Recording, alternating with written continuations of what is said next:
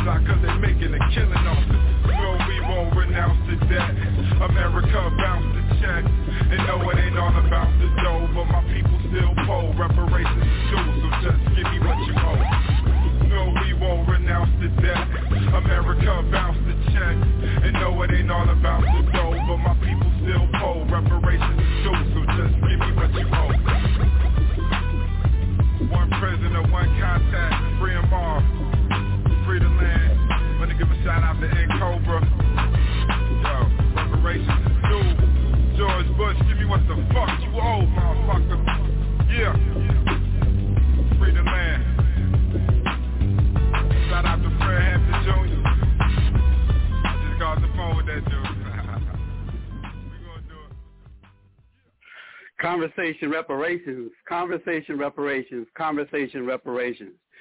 We have been um, down for a while, but we are back. We are excited to be back on Black Talk Radio Network.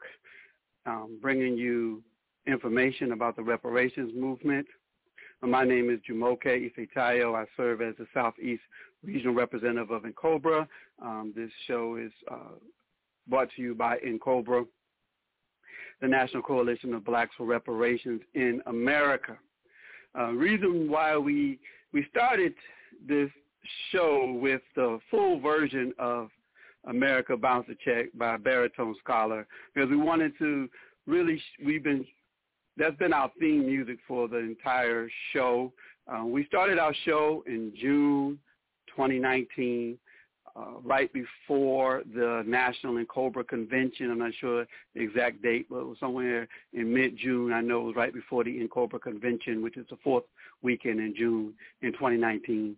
And then we came to you the first and third Mondays at this time, 9 p.m. Eastern Standard Time, uh, every month going through October 2020. And then we um, been down, and now we're back.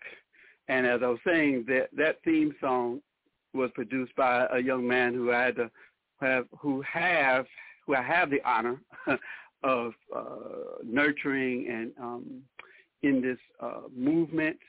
I, I met him through uh, the civil uh, SCLC, the Southern Christian Leadership Conference that um, Brother Reverend Martin Luther King and others started in in the Atlanta office and the national office, and and uh, we we began to um, build together, and and through that engagement and involvement, you know, we went on leadership retreats and conventions and conferences and many many conversations, and one day after having not seen him for a while, we ran into each other on the, the, the train, on the transit in Atlanta.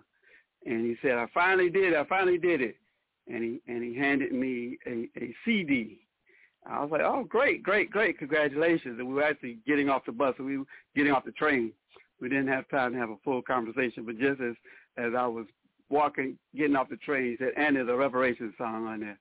And I was like, great. And so um, the song that we've been playing at the beginning of our show and at the end of our show is um, Brother Baritone Scholar.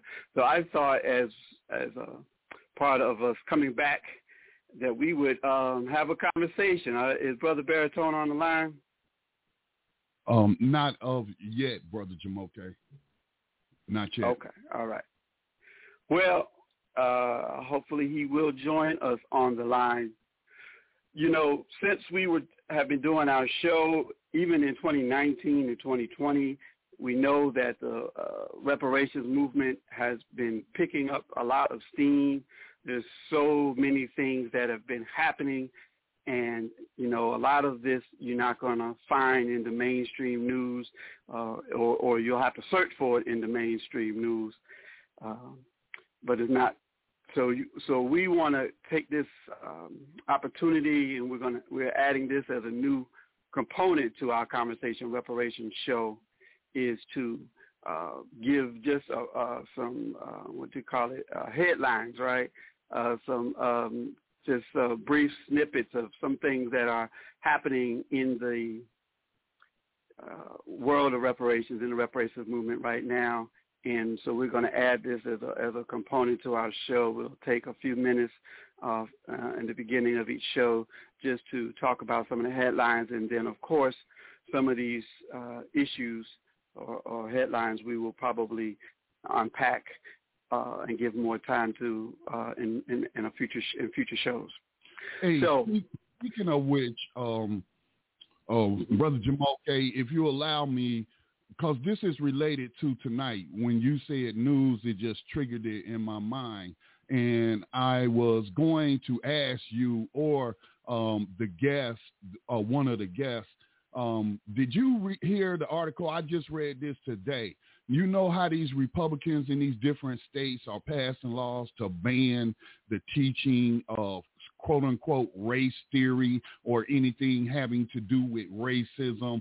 Uh, they're trying to ban that, you know, which would be in violation of the First Amendment. But some of these states have passed these laws. So Oklahoma um, actually signed um, one of those into law. and I read that one of the legislators who was on the Tulsa commission for, you know, this very thing that you're talking about tonight, he voted for that bill and they kicked him off the commission. And I thought that was the right thing to do. How you going to be on, on a commission dealing with, you know, this horrific history that's part of American history. It's just not black history, but American history. And then you're going to vote, you know, to not teach this history in school, which you already hadn't been doing anyway. But just wondering if you saw that. I thought that was interesting.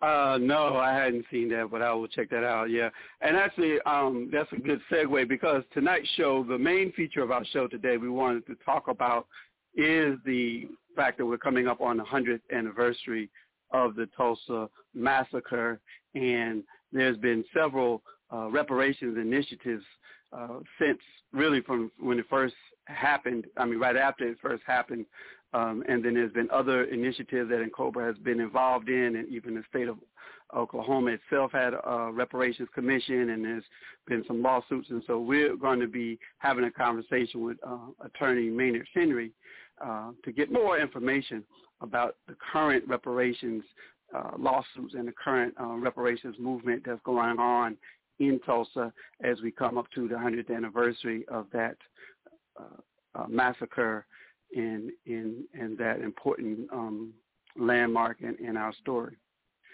So let's get into yeah. But thanks for sharing that. I'll, I'll, I'll look more into that about the the schools and and the uh, person being um, kicked off the Tulsa Commission. I had not heard that. But what I what we would like to share with people is that um, Minister Farrakhan was just recently paid by the city um, London Police Department $130,000 and plus his attorney fees because the um, City of London Police Department had um, blocked him from doing a speech on reparations, uh, making a presentation on reparations. I, um, I don't have the year. I think it was last year or the year before. And so he was victorious in that regard. And so we want to uh, salute the Nation of Islam and Minister Farrakhan and some some form of, of some justice, some um, minimum form of justice, and an amount of $130,000 plus his attorney fees. And also in the news right now um, is the California Reparations Commission. So the, the governor uh, of California, there was a movement to pass a bill in the state of California, and it did pass to create a reparations commission modeled very much after H.R. 40, but just doing it at the state level. And so part of that is to set up a commission. So the uh, California Commission has just been set up. The people who are going to be on that commission were just recently named. And we, we are familiar with, um, NCOBRA is familiar with a couple of those uh, people who are going to be on that commission. We're actually hoping that a member of NCOBRA would, would, would have been put on that commission um, or uh, someone has, you know, we have been very active within NCOBRA. We have a representative out there in California, actually several. And so, but that didn't happen, but we still um, have some people that we, we can um, directly connect with uh, on that commission in, in California. And then San Francisco as a city just recently approved their what they're calling an African American Ad- Reparations Advisory Committee. And so uh, again, we'll do a little bit more research and find out more about that and and what they uh, and how that's moving along as well. And again, all you know, these local city and state initiatives are are helpful because they help to inform how things um, may unfold at the federal level. So we're we're getting some, I guess you could say, some um, practice uh, in in seeing how effective we are being at the state and city level with some of these commissions. And then I oh, wanted to announce that. Okay, before you, before you finish, we're having mm-hmm. issues um, with this platform. It's about to turn to shut us down in 10 seconds, but please stay on the line. Please stay on the line. I'm continuing to broadcast through Black Talk Radio. It still should have us connected on the board if it disconnects us, I will call you. Okay, okay, it just went into the record. I apologize for that. Um, for those uh, that was listening through Blog Talk and listen through Black Talk Radio as I'm streaming it through there. All right, sorry about that, brother Jamoke. Okay, so should I continue? Um, yes, if you would. Um, y'all excuse us. This is our first show back. Um, and it's been a while since I've been live streaming. But I may need to call your guests. So if you can text me, um, you know, the telephone number in case they're not able to get in, because I don't think they're going to be able to get in now that this board um, has shut down. It won't let anybody else in but us two. Okay. All right. Um, okay. Well, well, let's do this. Why don't we play? Can we play the clip while we yeah. try to get some of this sorted out on the back end? Yes, we can. All right. So uh, we had a couple more news announcements, but right now what we're going to do is we're going to listen to Brother uh, Damario Solomon Simmons, who's being interviewed by a journalist from Canada, and we're going to talk a little bit about the uh, current situation um, with the reparations movement in in Tulsa, Greenwood, and even some of the a little bit of the history of it as well. So if you play that, um, uh, Damario Solomon Simmons, I think it's the first clip. Now, Tulsa itself is also a very significant site because the city was also historically the site of one of the bloodiest outbreaks of racist violence against black Americans. Now, you have to go back to 1921, and despite segregation, the city's Greenwood neighborhood was one of the largest and wealthiest black communities in the United States. In fact, it was even known as Black Wall Street, but a false allegation of assault made by a white woman against a black man ignited a riot, and the community was burned to the ground.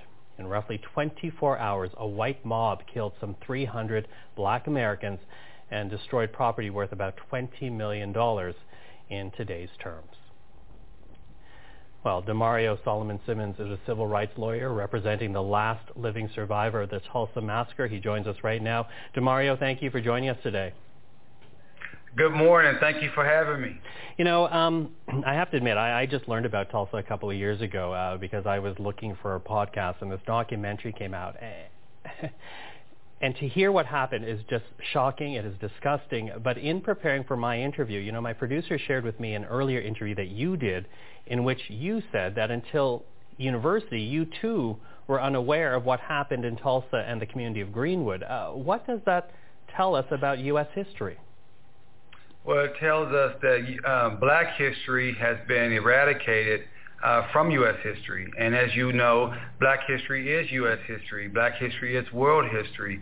And you're correct. You know, I went to high school, I mean, I went to middle school on Greenwood Avenue. And so when I got to the University of Oklahoma in 1997, sitting in an African American studies class and the professor is talking about this place called Green, uh, Black Wall Street and all the wonderful things and the businesses and the wealth I raised my hand up and said, that's not correct. I'm from Greenwood, uh, and I've never heard this story. And uh, of course, I was wrong. And ever since that day, I've made it a mission to learn as much as I can about Greenwood, about how it was built, what actually transpired there, and also the massacre. And so it is an outstanding um, development that over the last couple of years, more people have known about Greenwood. Um, and so I'm excited. Even up there in Canada, you guys have learned about it. Mm-hmm. Well, one of the more disturbing things that uh, that I came across when I was listening to this this uh, documentary about Greenwood was this idea that even for decades after the massacre, people could buy postcards of killed African Americans, burn property, and send that out from Tulsa as if it was something to be celebrated. Absolutely. And this is the thing that we want to make sure people understand through like the new organization that we've just founded, uh, which you, you can learn more about at greenwoodreparations.com. We want to tell the true story of what happened in the massacre and how the, the massacre has continued. We believe over the last 99 years, the incidents that you talked about, the postcards, but also the racist policies and, and practices of the city of Tulsa uh, has kept the black community in a perpetual state of degradation. And what I mean by that, I mean in, in, the, in the immediate aftermath of the massacre, uh, laws were passed to prevent the reconstruction of Greenwood homes and businesses. The city of Tulsa allowed the largest uh, KKK uh, facility to be built in the nation right next to Greenwood, which is ironic when we think, think about what's going on right now in Tulsa with the uh, big uh, white supremacist rally called the Trump rally. And, you know, the city of Tulsa continued to oppress Greenwood by not paving roads, by not providing proper uh, plumbing and piping. So up until the 1950s, there was a significant amount of black people in Greenwood who did not have indoor plumbing in a modern city like Tulsa. And then in the 60s and the 70s, the city of Tulsa discriminatorily used urban renewal to displace and dispossess thousands of, of blacks, those descendants from Greenwood, of the remaining land, and they plowed a highway, Interstate 244, right through the heart of Greenwood, um, effectively killing any remnants of being able to rebuild from 1921. And this has continued to this day when we see large disparities in policing, health, employment, and wealth uh, accumulation. And all of this relates specifically and directly back to what happened in 1921 mm-hmm. because it's the same mind state, the same anti-black white supremacist mind state. And let's underline the fact again. In 1921, segregation very much alive in the United States, and yet despite those challenges, here you have this thriving African-American community in Greenwood where there was African-American doctors, teachers, lawyers, business owners, very successful business owners, all burned down within a matter of 24 yes. hours, hundreds of people massacred by white supremacists yes. in a matter of 24 hours. And here you are now representing Leslie Benningfield Randle, if I have that correct. And that is the last living survivor of the Tulsa massacre. What can you tell us about your client? Absolutely. Well, she's the la- I want to say she's the last known living survivor that lives in Tulsa. We do know of one other survivor um, that does not live in Tulsa, um, but she's the last known living survivor that lives in Tulsa. And this, this is why I was so excited to come and speak with you today because one of the aspects of our project at greenwoodreparations.com is to find any other survivors. So we know that people from Greenwood were dispersed as refugees throughout the nation, and some people even maybe went into Canada. So if you're any of the Canadian, if you have a descendant, if you believe you have a descendant, please connect with us at greenwoodreparations.com. But about Mother Randle, she is a magnificent woman, 105 years old. I spoke with her just yesterday, and she told me that you know she encouraged me to continue to fight for justice, and she always makes it known to me and anyone that this is this is not about her. This is about the community that was lost because even though she's still dealing with the trauma, I mean, she'll tell you, she would tell you that she still uh, remembers hearing the, the, the, the gunshots and the screams. She can still remember uh, hear, uh, seeing buildings burning, and she remembers running for her life as her grandmother's home was being burnt to the ground. She remembers the smell of, of ashes and, and, and, and smoke and of burning flesh as she ran, tried to run to safety. She remembers most of all the bodies that she saw stacked up in the streets.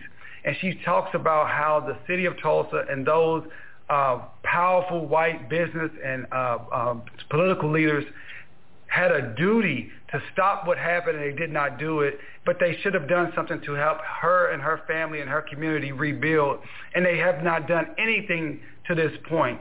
And so I'm so excited to, to represent her and others as we try to move forward and get reparations before the 100-year uh, commemoration. And that's why I ask for any of your audience and goodwill to connect with us at greenwoodreparations.com. Help us find other survivors. Help us amplify this message because we must have justice for Greenwood. Okay, we're back, Brother Jamoke. I'm going to try to get guest on the line and should be calling him now.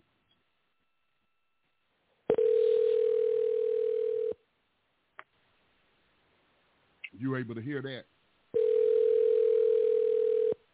Yes. Yes, sir.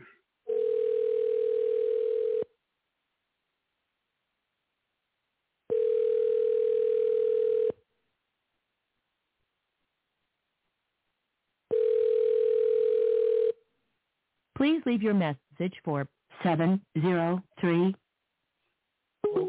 Okay, brother Jamoke, I'll try to get in touch with him while you continue with the show. But that was the first clip just played.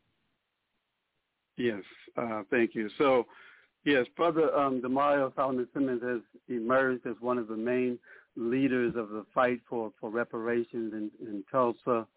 Um, as a matter of fact, there will be a hearing um, excuse me, on Wednesday, uh, this Wednesday on Malcolm X Earth Day in Congress on May 19th on Wednesday with three of the survivors, I think maybe the only three survivors that, that we know of at this point, and they will be testifying as well as Damario, as well as others uh, in terms of reparations and some type of compensation for, for them in uh, and their descendants and, and, and people still there in Greenwood as well. And so that so it's it's it's in the news. It's just interesting how something about I, I don't know how to say this so that people will understand, but I don't want to. Um, but there's something that's really happening right now in the world where where things are coming to light and and coming um, coming yeah coming to light. I guess is the best way to say it. I, I remember some years ago one of my spiritual teachers talked about this phase that we were coming, that was happening. She talked about it astrologically in terms of more light um, coming onto the earth, but she also talked about it um, um, politically and metaphysically about how things would be coming to light. And so uh, that's actually another good segue for one of the, um, well, let me, two things. One is that just uh, about, uh, I think maybe a month or two ago, they discovered some um, bodies in Tulsa at, in a grave, in, a, in an unmarked grave, like I guess a, ma- a mass uh, burial site for some of the um, victims of the Tulsa massacre. And this just happened literally a um, few months ago, uh, or, or maybe last month in April. And then uh, the and interesting how and I hadn't really thought about the, the fact that both of these incidences happened in the month of May. But we're also coming up now on the 36th um, anniversary uh, of when, well, actually just passed because I think it was March 13th, of the uh, MOVE bombing of when Philadelphia Police Department uh, uh, went to war with the MOVE organization and dropped a bomb on on their house and members inside as uh, adults and children were um, were killed and burned to death.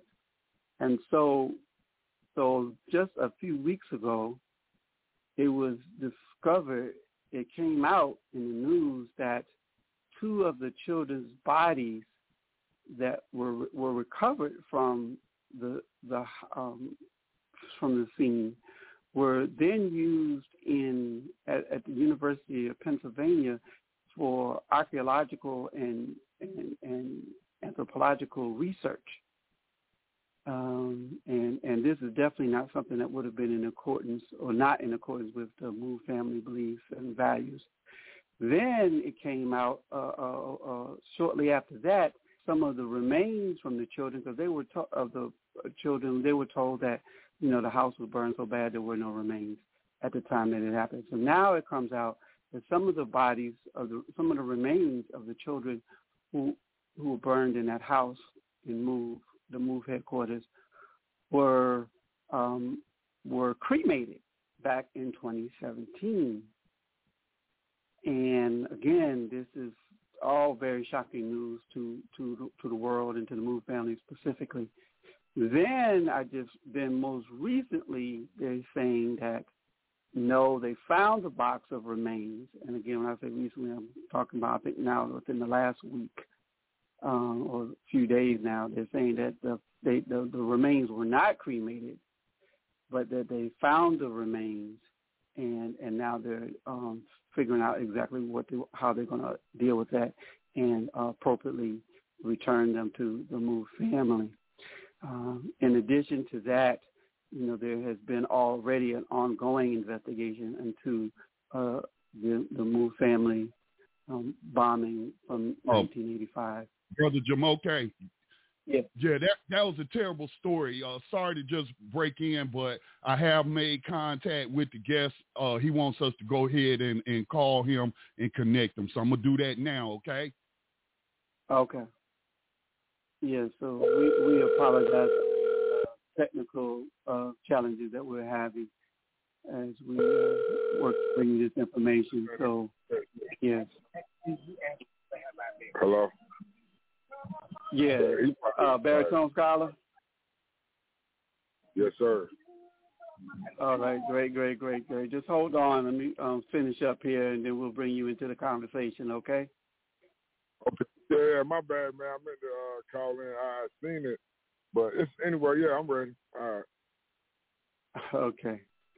So, so yeah, and and and and in terms of this, the, the, right now there's conversations around um, giving a financial settlement to the Move family for for the, their loss and and um, and and really harassment by the police and death and murder by the police department. And and one of the things that I understand from an um, activist I just spoke with earlier today, Sister um, Phile Chionesu, who's a, a leading um, national, international activist who lives, who happens to live in Philadelphia, to fill me in on some more of the details. I saw some of this information, but she filled me in on more of the details. Was saying that the Move family is saying that they don't want the money and they don't want the um, apologies from from the city. They just but what they do want is is for Mumia to be immediately re- released. Mumia Abu Jamal, who is a journalist who has um, been a supporter in writing positive stories around the Move family, uh, actually an award-winning journalist, uh, president of the National Association of Black Journalists Philadelphia chapter, and so um, who has had some health challenges recently, but I understand he's doing better now, and so we're thankful for that. And we uh, hope that that will that wish will be honored. That the family is saying that you know if you want to make amends to us, one of the ways you can do that is to release Mumia Abu Jamal immediately.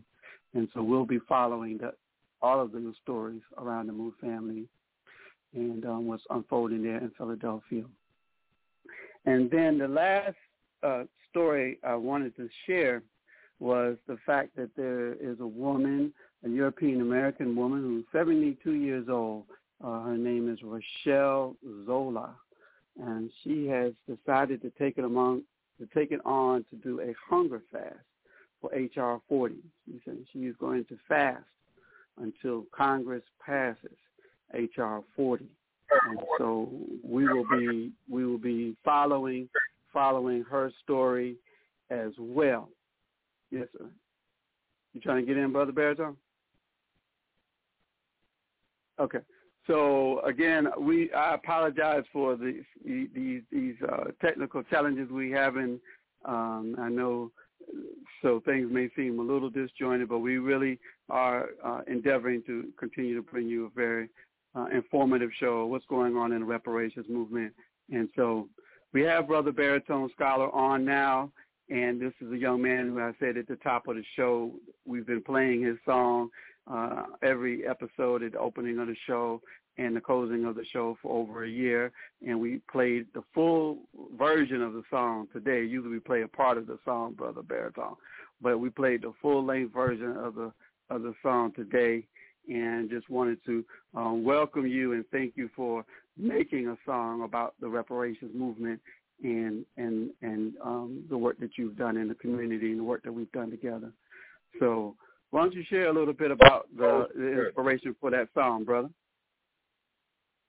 I was gonna say songs with an S, man, because I made more than one song about uh, yes, sir. the movie. Songs, but yes, you have made more than one song about the movement. Yes, sir.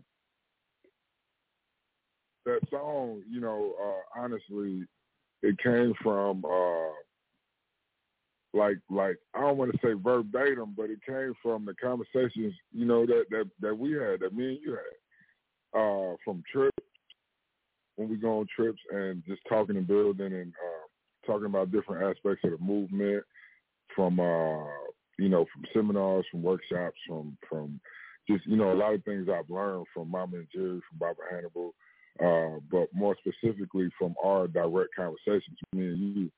And um, I just wanted to, because a lot of the things I, I, I talk about, a lot of the points I make, they're they're coming from you know conversations that me and you had, or, or points that you made that really uh, had a profound impact on me. And I wanted to put that in the song, and I wanted to, you know, uh, create it in a way to where it would resonate with uh, people who weren't necessarily uh, aware of the reparations movement and everything that has happened and, and all the work that's being done. So I wanted to kind of put it in a, you know, in a format that, that we could listen to and maybe dance to, you know, and maybe, uh, you know, just ride out listening to it in your car and just put it in a way where it wasn't like someone was preaching at you or like you were listening to a speech or something like that. And I didn't want to go over anybody's head. So, uh, you know, just try to break it down and, and, you know, take the whole message and everything I learned and put it in a way to where anybody could understand it.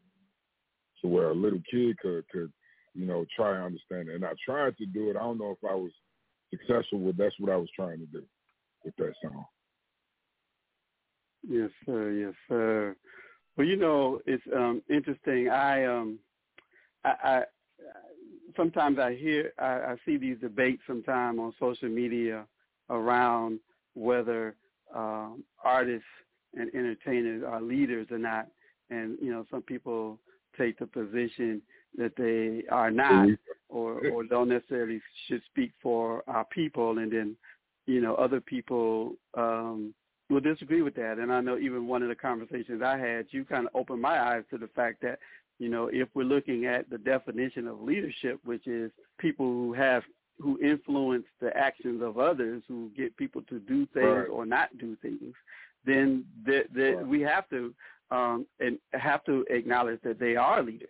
You know, now you know where they, you know, where some some artists may be leading. I mean, you know, whereas um, Common might be taking people one place, or John Legend might be taking people somewhere else, and then some some other artists maybe uh, taking people somewhere else, but they definitely have an influence. They definitely have followers. They definitely uh, influence.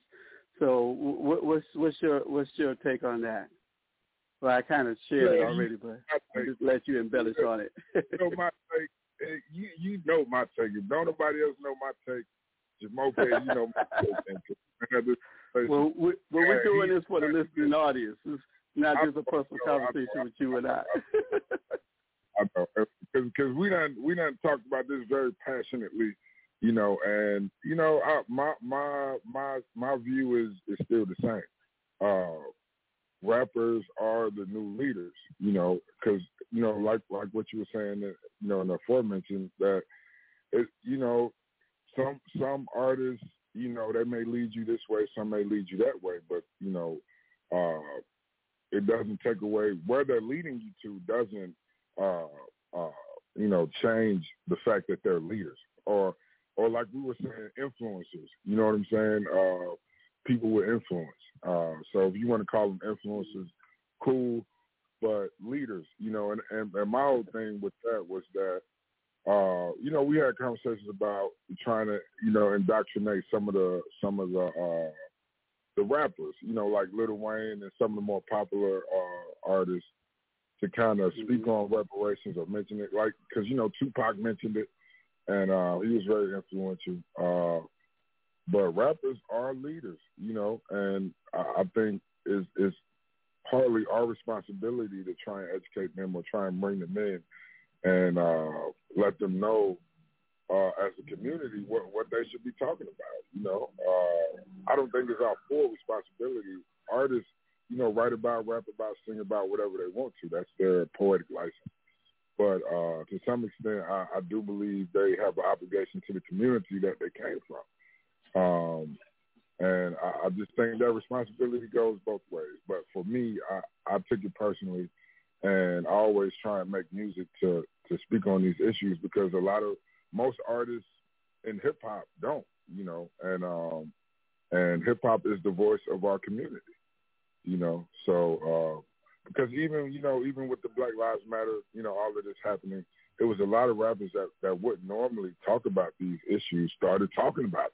I don't know if it was trendy or mm-hmm. not, but you know it happened. So it is possible uh, to to you know to get some of these people to, to speak on these issues, and I think we'll have a profound effect. You know, not just on you know our community, but white people too, because white people buy the majority of hip hop records.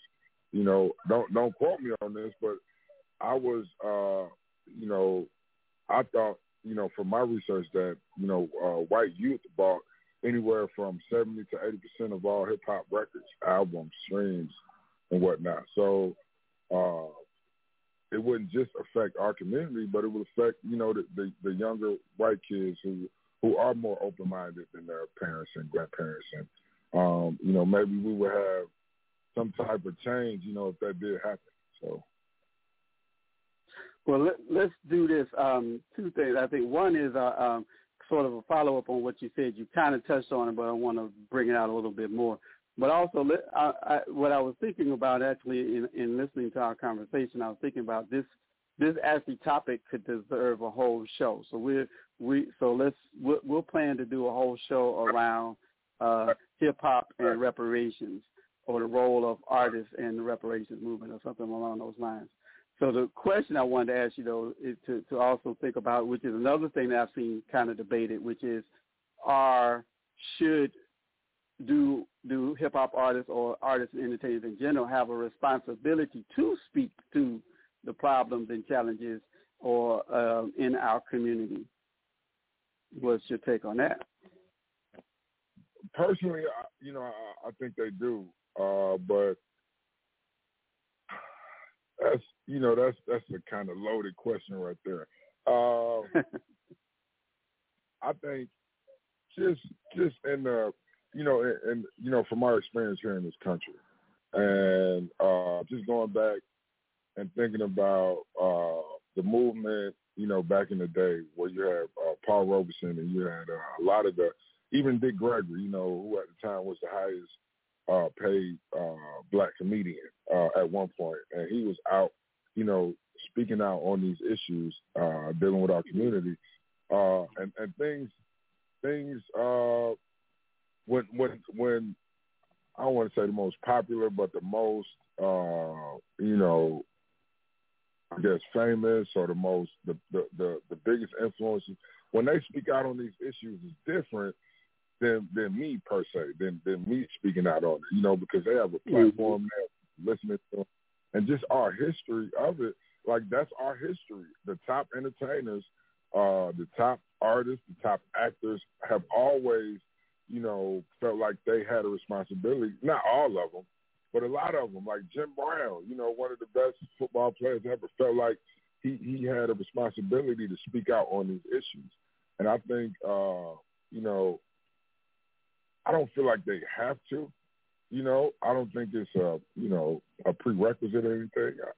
But I think uh, if you you can't say that you know you want our community to be better, or or you're trying to uplift the community, or you're trying to, you know, uh, you want our, our people to be in a better position, whether it's financially, spiritually, whatever. You can't say these things and then not, uh, you know, actually do anything or uh, use your platform to to, to try and advocate, mm-hmm. you know, for our community. But if, I mean, you know, because it's it's some rappers like uh that really just, you know, don't really care about these issues at all, and and they will never speak mm-hmm. on them. And I'm not going to sit up here and say, you know, uh, they're wrong for not for not doing it because I don't know how they were raised. I don't know, you know, what their value system is, what they view as important, or even if they have said anything about the community, they may not even care. But just as a black man, you know, in this country, uh, and you know, knowing, you know, what our people went through, what our ancestors went through, what all of these people, that you know, that that have uh, fought on our behalf and have on our behalf, so that we can be in a better position. I, I personally feel like, yeah, we do have a responsibility to speak out on these issues on our platform, like LeBron James. Um, great example. Yeah. Um, but you know, yeah, I was thinking about LeBron James. You went way back to Jim Brown. but uh, yeah, but uh, and even and even Beyonce and so many others, Alicia Keys and so many others. But you know, um, one of the things I was thinking also is that um, I, I I went to the museum um, in in um, Mississippi where um, there's a, a very very nice museum for BB uh, King, and uh, one of the things that he one of the um, things that he he said in, in uh, he's quoted as saying in his museum was that he he consciously chose not to speak publicly about those um, about you know civil rights and different issues that was going on during his during his time, but that he put money into it, and he felt like that was his way of giving back by not necessarily challenging the system publicly, which you know probably a lot of like you just mentioned hip hop, a lot of his uh, fan base, the blues is is you know now European American as well. So maybe he felt one one strategy was to you know make the money, but then um, not necessarily speak about it publicly. Not that now that was his he did say that that that he decided to do that, put money, which is another way you know that artists and so you know can support you know the movement as well. But you know uh, even if they don't speak publicly, they could put some money into these things behind the scenes. Said the same thing. He said, "How can I help the poor from one of them?" So I got rich and gave back to me. That's the win-win, you know. And uh, who said that? that that's Jay Z. But yeah, oh, we need we need money. We need money. We definitely need money. So I think that's just as important as as any other aspect of you know what we're trying to do. Because you know we don't have money. Uh, you know, it's gonna be hard to do anything. So. All right.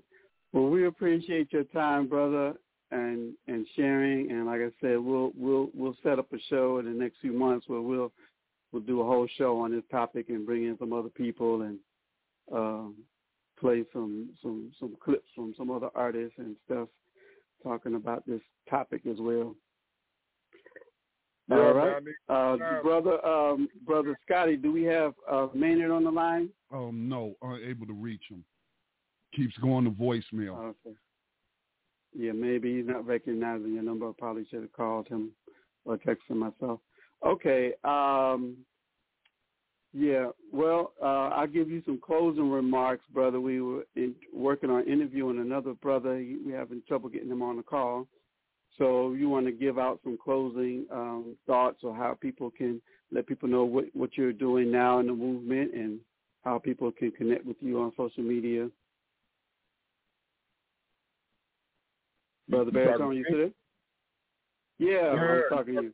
You give us some closing remarks and and what and and how people you know what you're doing and how people can connect with you on social media.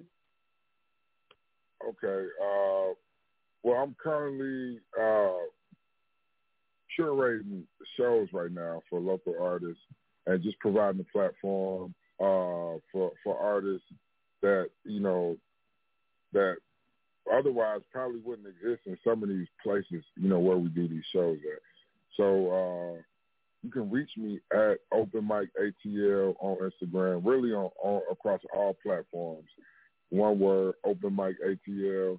Uh, I've been looking, trying to get into doing more uh, uh, conscious. Uh, I hate to say the word conscious, but uh, more revolutionary type shows. So anybody interested in, you know, putting something together, you know, please reach out to me at Open Mic ATL across all platforms.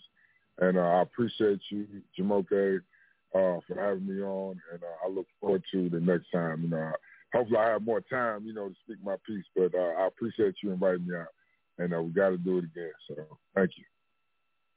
Thank you, brother Baritone Scholar. All right, well, let's do this. Let's play. Um, let's play the clip, uh, the second clip, which is a clip of from one of the the uh, one of the survivors. Uh, I don't think this. I think this clip was made about maybe ten years. In, this interview was done maybe about ten years ago. Uh, one of the survivors, and and then we'll just kind of round out the show. Maybe don't play the whole clip. I think it's like nine minutes. Maybe play about five six minutes in, or I can let you know where to cut it off. Um, yeah, you can let me know when to cut it off. We still have we still have time to play the nine minutes if if you like. Um, but just want to let the listeners know um, in some portions of the clip, she's speaking kind of low, so you may need to turn your volume up, and I may be able to boost it on my end. But I do have that clip, and I'm ready to go. If you want me to stop it early, just let me know. Yeah. Well, I, yeah, I don't want to. Survivors, we're going to interview first Mrs. Essie Lee Johnson Beck, age 85. And uh, Mrs. Beck, I want you to just uh, talk to, to Kevin, talk to me, uh, just tell us what it was like to live in Tulsa, Oklahoma in 1921 when an elevated incident, a seemingly insignificant incident, could lead to a riot that eventually would claim over 300 deaths. Our commission can do that. Right now we can document at least 300 deaths. Uh, it could demolish 35 blocks, a 35 block area from Archer to Pine, destroying millions of dollars worth of property. Uh, this was an area so elite, it was called the Black Wall Street. Booker T. Washington called it that. Um, what was it like living in, in Tulsa, Oklahoma at that time? And tell us especially what happened the day of that riot. Well, being a little girl, it was, uh, I was frightened. I was scared. And uh, we had to get out of the way. And there were airplanes flying in the sky that uh, seemed to have been dropping something down to the houses and setting them on fire. And of course we had to run to try to stay out of their way. And because we didn't want to get burned, and so we just uh, kept running. And uh, we were trying to get to an area where the Golden Gate Park was and go out there and hide. And we finally made it out there. My mother and uh, about uh, two or three of my sisters and brothers were ducking and dodging and running to get to the Golden Gate Park. That's what uh, the park was called at that time. And we finally made it out there. And uh, when the planes would fly over, we would see them dropping something to the rooftops of the different houses and setting them on fire. And of course we were crying and running and doing things like that. And uh, we finally got out of their way and found somewhere to hide. Do you remember what you were doing? Uh, was it uh, night when it happened? Some people said they started to flee in the middle of the night. Others said it was early the next morning. Well, well, it was, as far as I know, it was at night when they started. But uh, we would, uh, we didn't get out of our house until early the next morning. And they would tell us to stay away from the windows because they were shooting in the windows and things like that. And uh, we would run and try to survive. Did, did you uh, see anyone get shot? Some survivors had relatives shot dead right by them. No. You didn't see anyone? No, I'm so thankful that I Oh, didn't experience anything like that. But uh, we saw the one or two planes flying over and looked like they would drop something from the plane to the roof of a house. And we saw the houses that were burning. There was smoke and things like that. Now, where did you, uh, you went straight to one of these shelters, convention hall, and, and the park. What, what did you all do? Some people slept, they said slept out in the open that night. Did somebody come and get you? Uh, No, we ran. You ran to We Golden ran, Gate Park? we ran, we, we ran in groups. Uh, and uh, we'd uh, hide behind uh, trees and things like that. And uh, we finally made it out to the Golden Gate Park. That's what it was called at that time. Did somebody, some of the troops, you remember seeing any of the troops, the soldiers? The, the soldiers were on their way, Uh-huh. but I don't remember seeing them. Uh, When you, uh, your house was burned, when you first came back, when did you see where your house used to be and how did you feel? Did you lose? I've heard people say what hurt them the most, they like a prom dress that burned up or their dolls. Or, Right. Yeah, so what, what did it feel like to be homeless? it was uh, awful, and uh, we uh, we went to the Golden Gate Park, and we were supposed to stay out there, but uh, it seemed like where they had places to stay were filled up by the time uh, my family and I got around to it. So uh, we seemed like we walked back to the basement of somebody's church. I don't remember what church it might have been, and uh, stayed there that night. But my mother was able to keep uh, the five children together, and uh, my father was out uh, helping them, and I don't know what he was doing, but uh, he was supposed to have been helping to keep us, keep them from shooting us.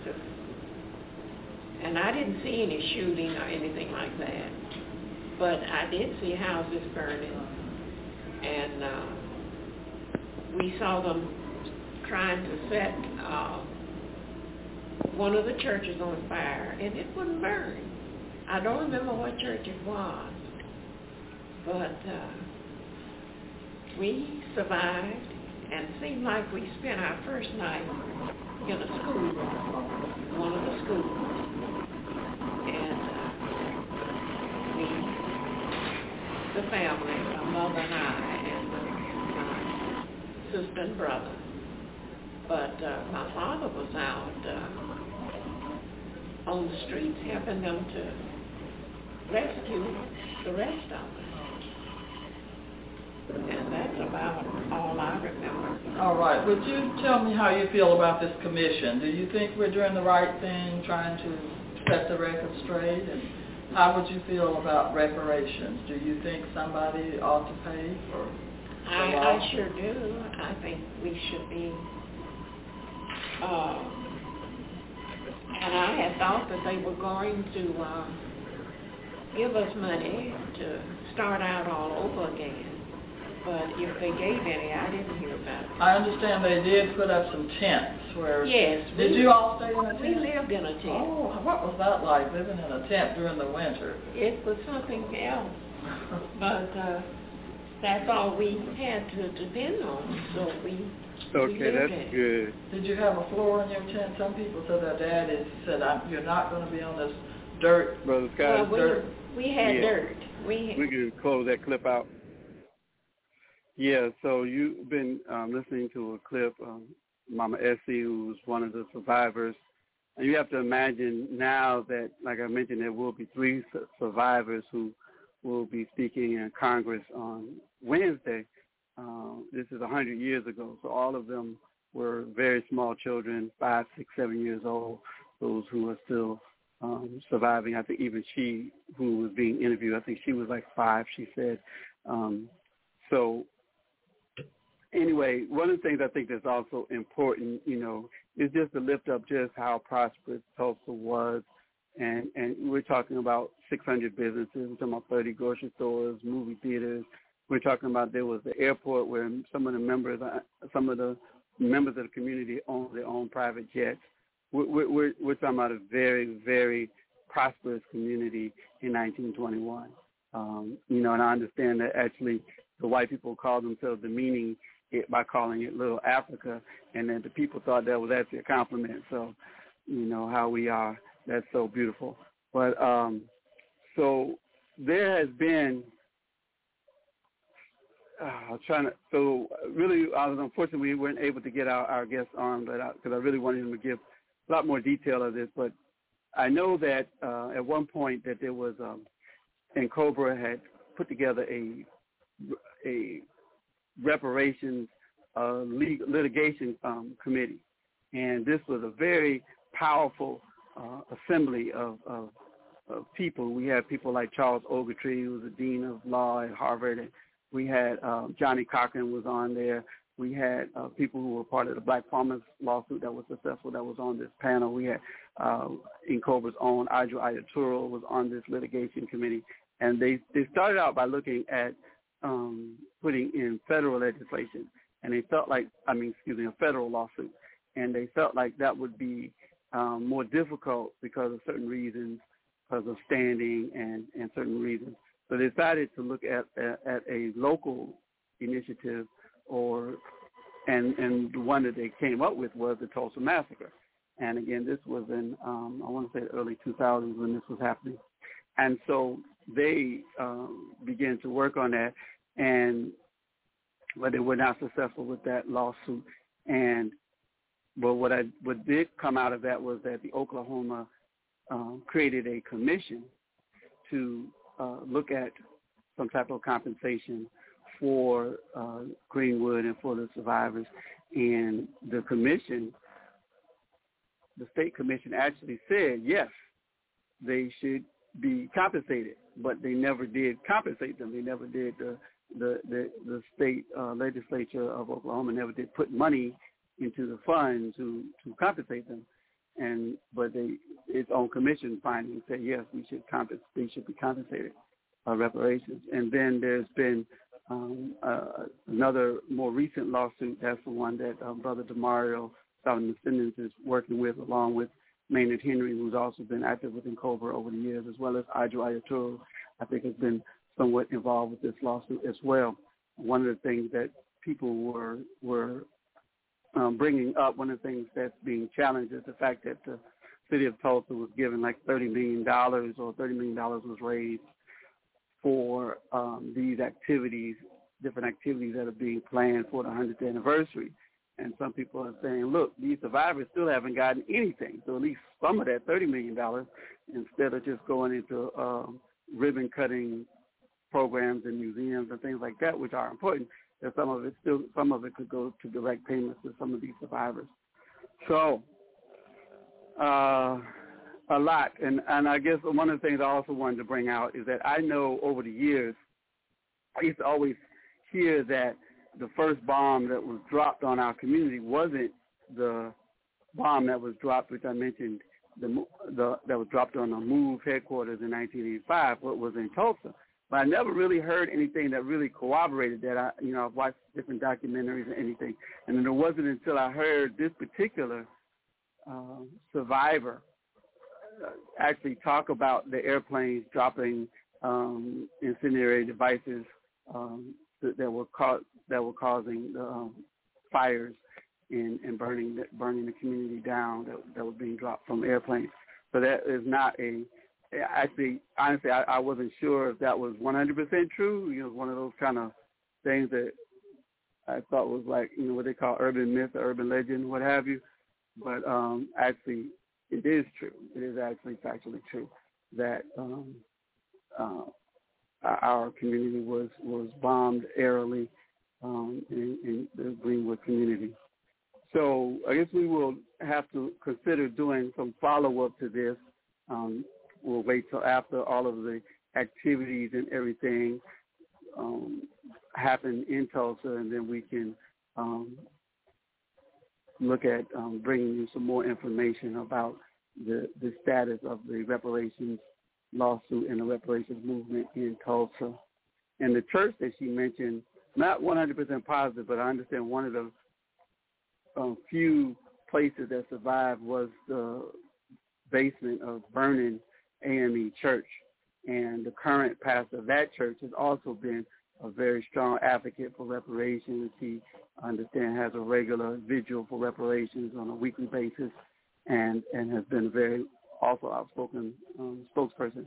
And he is the, the, the current minister of that church, and how that church played a vital role um, before in the community before the, the riot, during and after the riot. The riot. Um, uh, in the earlier clip I played, Solomon, um, Damario Solomon has mentioned how there was no um, how the infrastructure was denied for his city. The infrastructure was denied um, to the the city of Tulsa to deny infrastructure development to um, Greenwood, and and so one of the stories I, I heard is that Vernon Church they put up their own have, have it was still there today this uh, fixture uh, a lighted sign that the and that they that they um, I guess figured out how to use the elect come up the electricity themselves to light up the street so that people could um, walk down that particular street that the church was on at night because the, the city didn't provide the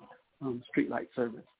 So so much to unpack, so much to talk about, but this is definitely um, a story that is important in our story, uh, in our journey here as people of African descent, and and the Greenwood uh, massacre as well as the Moore family.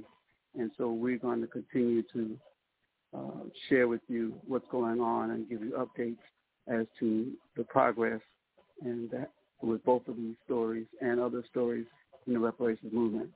So you've been listening to Conversation Reparations, Conversation Reparations, Conversation Reparations, brought to you by NCOBRA, the National Coalition of Blacks for Reparations in America.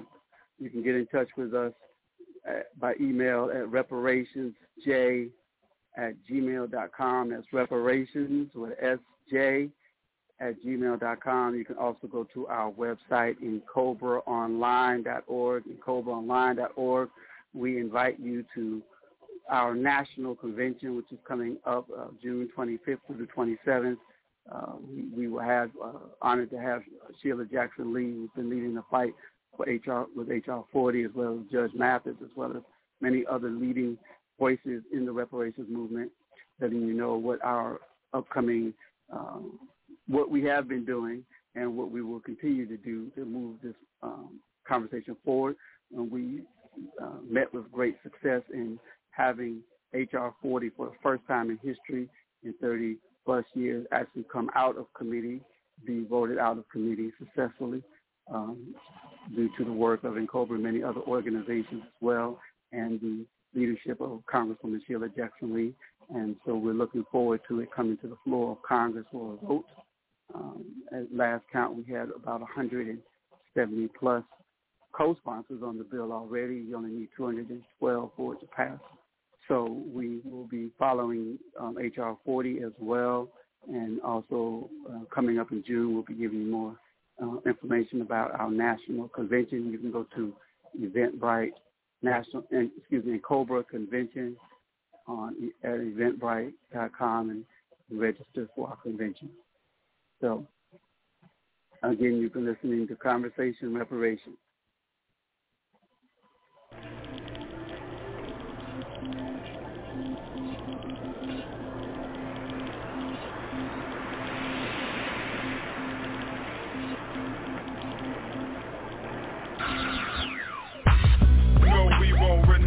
that.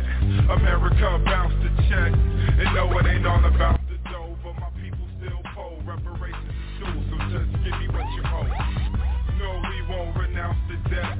America bounced the check.